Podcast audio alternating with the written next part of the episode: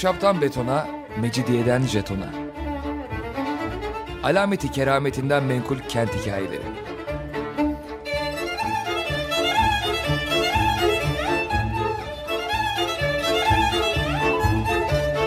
Hazırlayan ve sunan Pınar Erkan.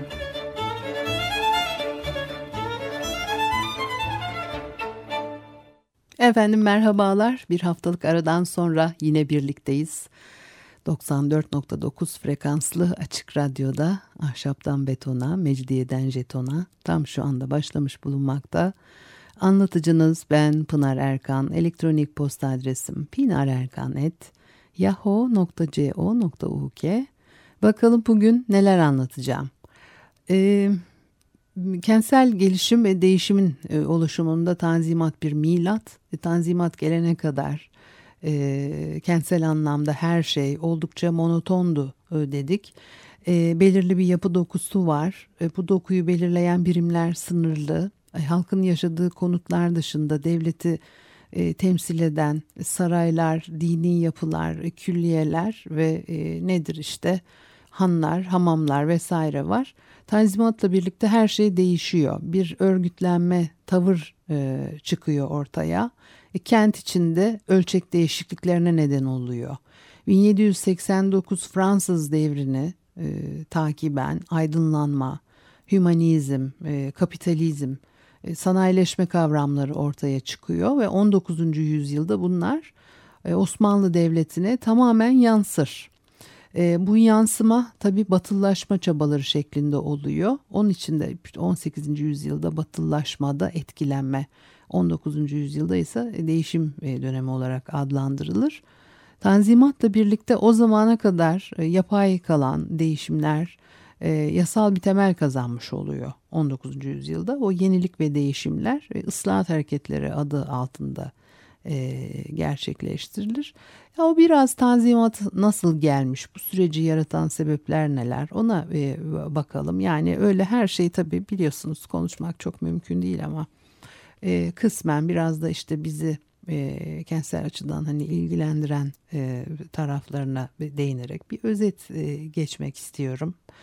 E, belki bağlantılar kurarsınız, e, kafanızda soru işaretleri oluşur, bir, şey oluşur. E, Tanzimat kavramı günümüzde genel olarak Osmanlı Devleti'nin son dönemlerinde batılı devletlerin etkisi ve hatta baskısıyla gerçekleştirilen batılılaşma hareketlerinden ibaretmiş gibi e, değerlendirilir. E, bu kadar basite indirgememekte e, yarar var. Esasen e, zor zamanlar yaşamaya başlamış büyük bir imparatorluğun toplumsal, politik, ekonomik bakımdan yeni ilkeler ışığında yeniden kurulma girişimi olarak da değerlendirilebilir. Nereden baktığınıza bağlı olarak farklı şeylerde tabii e, e, bakış açılarıyla değerlendirmeler yapmak mümkün. Osmanlı İmparatorluğu'nda yenileşme hareketleri Tanzimat Fermanı'nın okunduğu o 1839 yılından çok öncelere gidiyor. İmparatorluğun varlığı, toprağa, özellikle çiftçi kitleye, tarım ekonomisine dayandığı için tımar sistemiyle e, ona bağlı olarak arazi rejiminin e, son 200 yılda geçirdiği değişimler e, cidden önem arz eder. İmparatorluğun en parlak devirlerinde tımar, ziyamet ve has topraklar özellikle Balkanlarda arazinin büyük bölümünü oluşturuyordu. Bu rejim ilk başladığı gibi devam etmiyor. İlk başlarda feodal düzenin karşısında köylüye iyi gelmiştir. Osmanlı'nın Balkanlarda ilerlemesini kolaylaştıran etmenlerden biridir. İyi başlıyor. Fakat bir süre sonra bozulmalar karşımıza çıkıyor.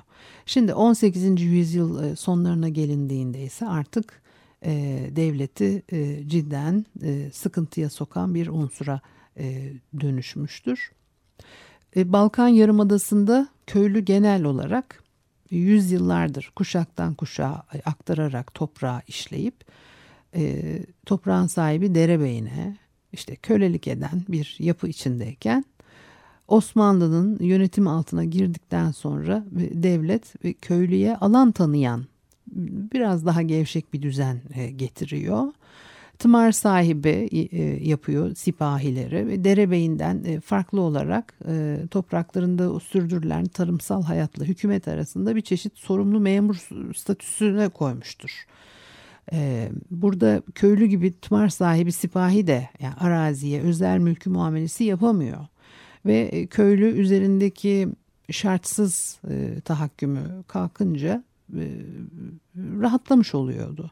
Şimdi imparatorluk Balkan köylüsü lehine değişiklikler yarattığı için bölgede biraz da kabul gördü. Daha önce sıklıkla meydana gelen kargaşalar e, son buldu. Ama bu başta böyle. E, ve e, cidden e, iyi gidiyor. 16. yüzyılın ikinci yarısından itibaren bozulmaya başlıyor. E, Ocak ağları çok da erken yani tabii fark ediyorsunuz. E, Ocak ağaları, e, saray halkı, beylerbeyi ve sancak beyleri o tımarları akraba e, hizmetkarları üstüne kaydettirip gelirleri almaya başlıyorlar. Ulufeli asker sayısı artıyor. Hazineye büyük yük bindirmiştir bu ve bu yükü e, reayaya yüklüyorlar. Yani nasıl işte vergiler artıyor o vergilerle kapatacaklar köylü üzerinde sürekli artan bir e, baskı ve Yeniçeri sayısında e, artış o devleti zararı sürükleyen başlıca sebeplerden bir haline geliyor. E, tımar sistemi bozulunca e, devlete ait topraklar çiftlik sahibi bir ağalar, çorbacılar denilen e, zümrenin eline geçmiş oluyor. Köylü ise adeta başa dönmüş. Yani iyice feodalleşmiş bir yapı içinde perişan duruma düşmüş. Toprağı işleyen köylü hem devlete vergi ödüyor hem de toprak kirası olarak e, mahsulünün bir kısmını da o devletin zaafları yüzünden çeşitli yollardan toprak sahibine dönüşmüş beye veriyor. Bunlar niteliksiz insanlar. Ee, devlet arazisinin kişisel mülk haline getirilmesi e, Osmanlı sınırları içinde sıradan bir iş değil. Ama yok da değil. Kanuni Sultan Süleyman dönemine kadar uzandığını görüyoruz. E, mülk haline gelmiş toprakları e, köylünün zararına e, sömürüyorlar ve o yörenin e, nüfus ve servet sahibi ileri gelenleri bunlar. Kendileri genellikle kasaba ve şehirlerde e, yaşıyor. O yeni ağa, bey ve ayanlar e, çok sayıda köy alıp satabiliyorlardı. Devlet arazisiyle birlikte e, zaman içerisinde siyasi nüfuz da tabii elde ediyorlar ayanlığın padişah, sadrazam veya e, vali tarafından verilmesi sonradan olmuş e, bir uygulama. Bu yapısal değişim o hale geliyor ki e, valiler emirlerini ancak ayanlar aracılığıyla uygulatabiliyorlar. Ayanlık da babadan oğula geçiyor. E, askeri kuvvetleri var ama o işlerini daha çok eşkıyaya gördürüyorlar ve giderek birbirlerinin topraklarını zapt ettirmeye kadar işi vardırmışlar. Şimdi 3. Selim 1806 yılında duruma el koymak için e, ordu gönderiyor. Rumeli ayağını ayaklanıyor. Bunun karşısında ve padişah ordusunu geri çekmek mecburiyetinde kalıyor. Birçok karışıklığın arkasından 1808 e, yılında imzalanan o senedi ittifakla ayanlar merkeze itaat etmek şartıyla e, durumlarını garanti altına almışlardır. Ve tımar sistemi e, orta çağda sınırları, kurallarıyla e, dirlik düzenin hani teminatı iken e, bu anlaşmayla yozlaştırılmış şekliyle bu feodal oluşum resmiyet kazanmıştır. Takip eden yıllarda da bazı çabalar hani oluyor ama köylünün bu şartlarda ezilmesi devam ediyor. E, tanzimat yenilikleriyle de bu mesele e, köylüler lehine çevrilememiştir. Dolayısıyla devletin devamını sağlayacak temel kaynaklardan biri e, sorunlardan arındıla, arındırılamamış oluyor. E, Balkanlarda köylü isyan çıkarmaya başlıyor. Çünkü ayan ve ağların ekonomik sömürüsünden e, kanun veya etkin önlemlerle korunamaz durumda. Ve tüm bunlar Balkan halkının uyanışlarının ilk habercileri. Fransız ihtilalinden önce manastırlarda dil ve tarih üzerine yapılan çalışmalar var Balkanlarda. Ve bu isyanların e, milli uyanışlara dönüşmesinde pay sahibidir bu dil ve tarih çalışmaları. Arkasından Fransız ihtilaliyle fikirler doğuyor ve Batı ile deniz ticareti yapan Rumların aracılığıyla Balkanlara girmiştir bu fikirler. Avrupa ile doğrudan bağlantıya geçen Balkan aydınlarının sayısı arttıkça o zamanın anlayış, görüş, algılayış, efendim paradigmalarına uygun milliyetçi hareketler hız kazanmaya başlıyor. İmparatorluğu gittikçe yıpratan e, diğer e, sebeplerle birlikte e, milliyetçi fikirlerin taraftar bulmasındaki temel etkenlerden birinin Balkanlardan başlayarak reaya, yüzyıllardır işlediği topraklardaki yani kiracı konumundan çıkamıyor. Bir de üstüne artık büsbütün feodal bir yapı kazanmış. Ayan ve ağalık baskıları altında ekonomik olarak eziliyor. Yani perişanlıktan bir çıkış yolu arıyorlar. E, hümanizm, e, Rönesans ve aydınlanma hareketleri Batı'da Orta Çağ'ın o işte skolastik düşüncesine tepki olarak e, doğmuştu. Hani özetin özeti ve batılı düşünceyi temellendiren e, fikirler. Yani 19. yüzyılda tanzimat yenilikleriyle e, Osmanlı Devleti'ni yeniden yapılandırıyor. Ne var ki eskisiyle kıyas götürmez laik bir biçimlendirmeye gidiyor iş. Ama bu değişimin koşulları da imparatorluğun içinde öyle kolay olmamıştır. Osmanlı tarihinin Türkiye Cumhuriyeti vatandaşı Türklerin tarihi olmasının yanı sıra Türkiye Cumhuriyeti Devleti çevresinde mevcut ülkelerde yaşayan farklı dinlerde ve farklı dilleri konuşan çok sayıda ulusun e, tarihini kapsadığı göz önüne alındığında belki bu zorluk daha iyi anlaşılır. E, bir müzik arası verelim ondan sonra devam edelim.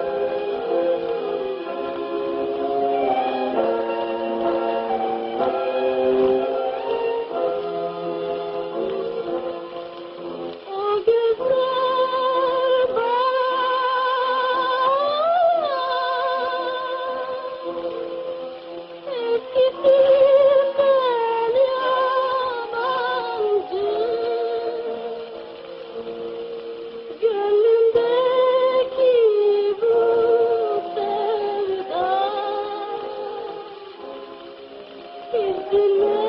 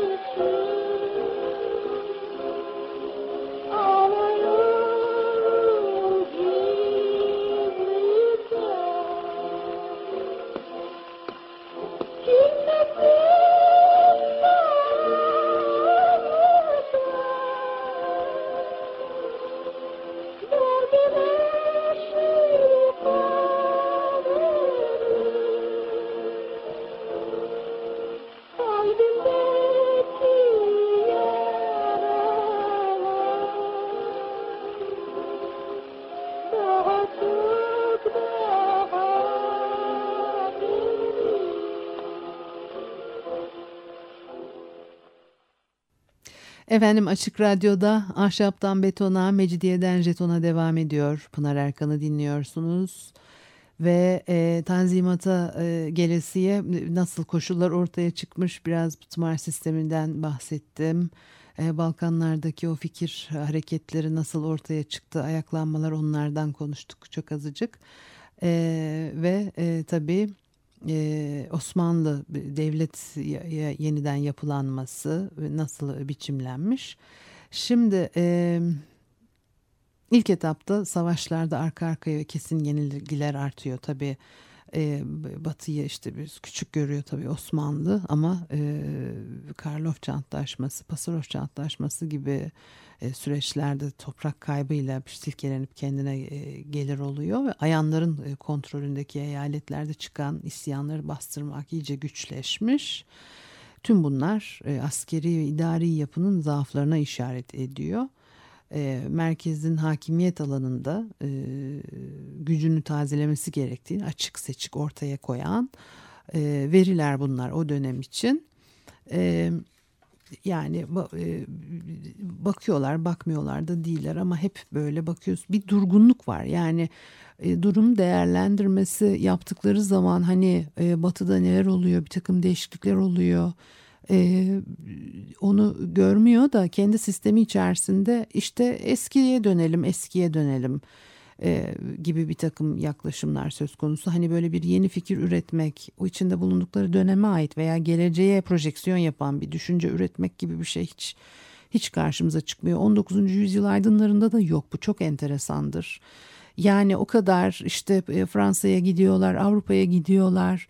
E, haberleri var aydınlanma e, hareketlerinden, Fransız devriminden bunları okuyorlar, biliyorlar ama kendi topraklarında yaşayan, kendi toplumları için e, yani e, daha iyisini düşünemiyorlar. Çok enteresandır. Yani bunların da neden böyle olduğunu iyi, iyi sorgulanıp işte konuşulması, anlaşılması gerekir diye düşünüyorum.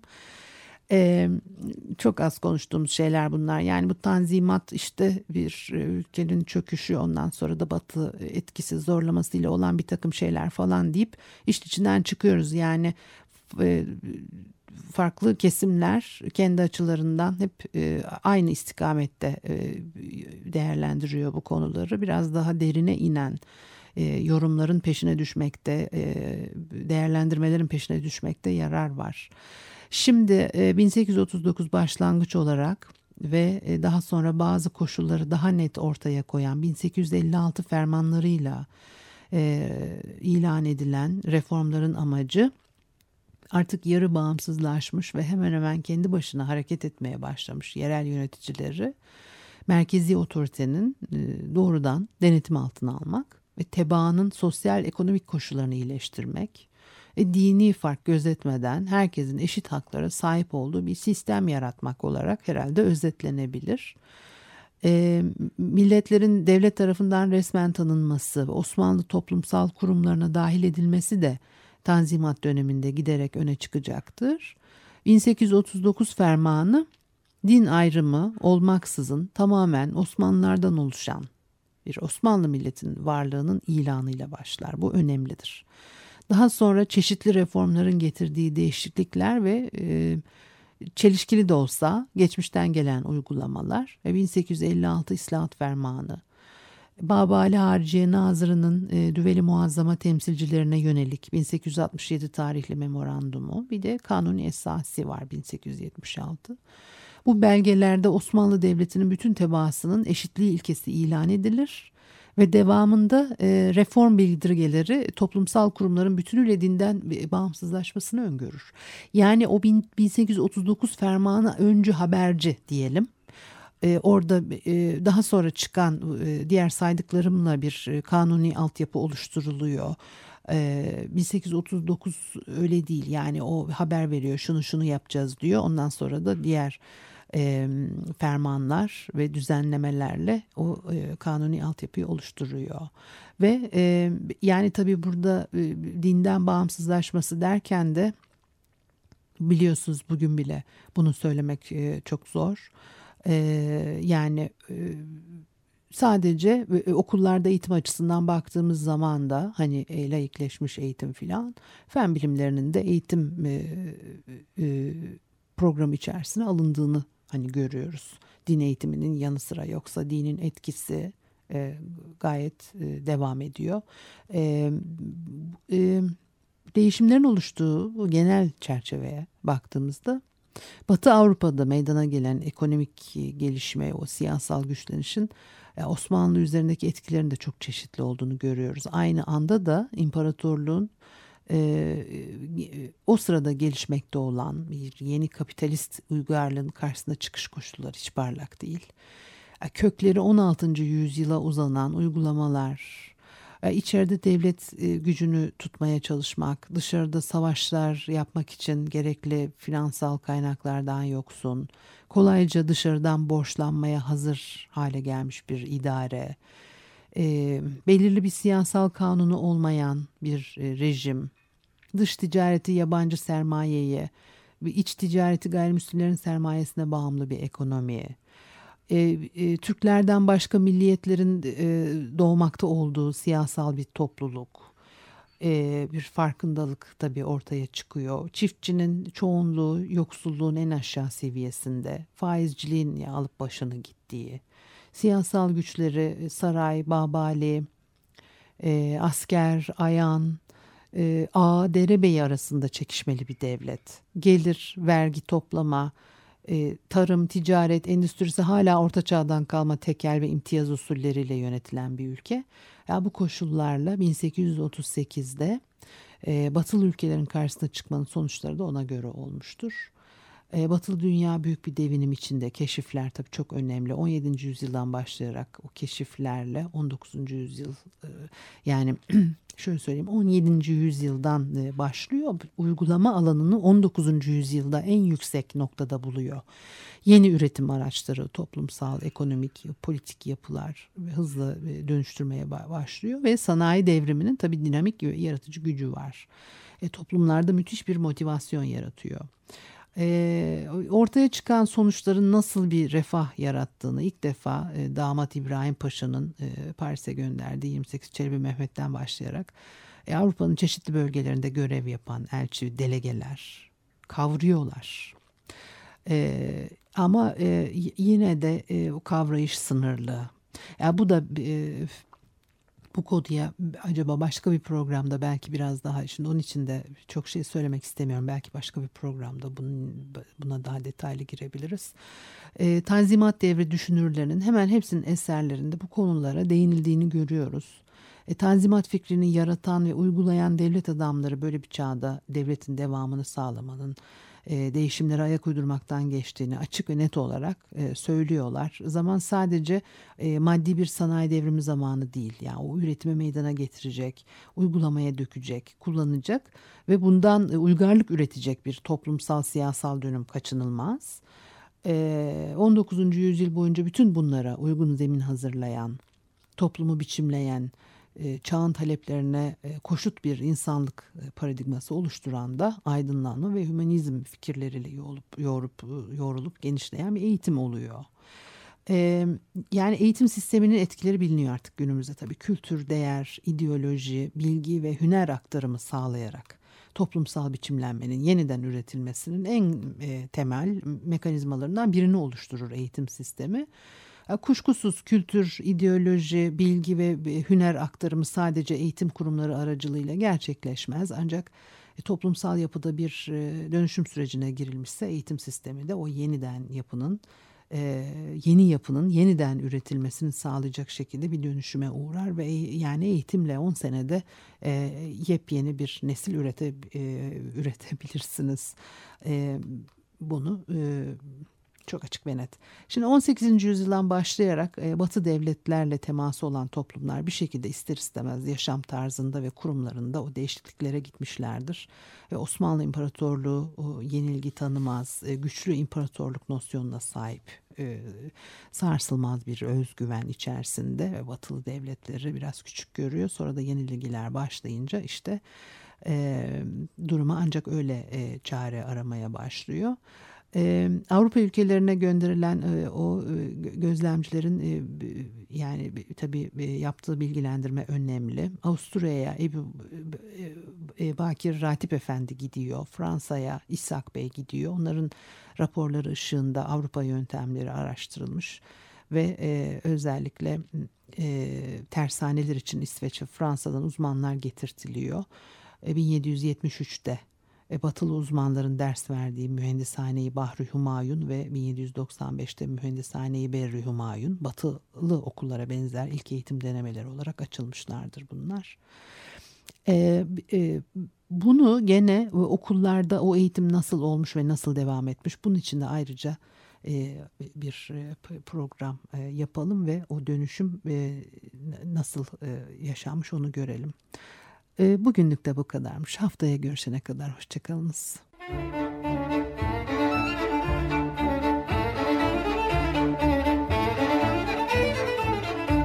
Ahşaptan betona, mecidiyeden jetona. Alameti kerametinden menkul kent hikayeleri.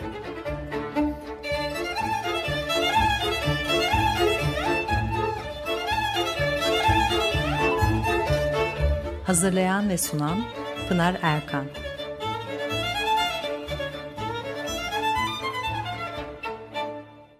Açık Radyo program destekçisi olun.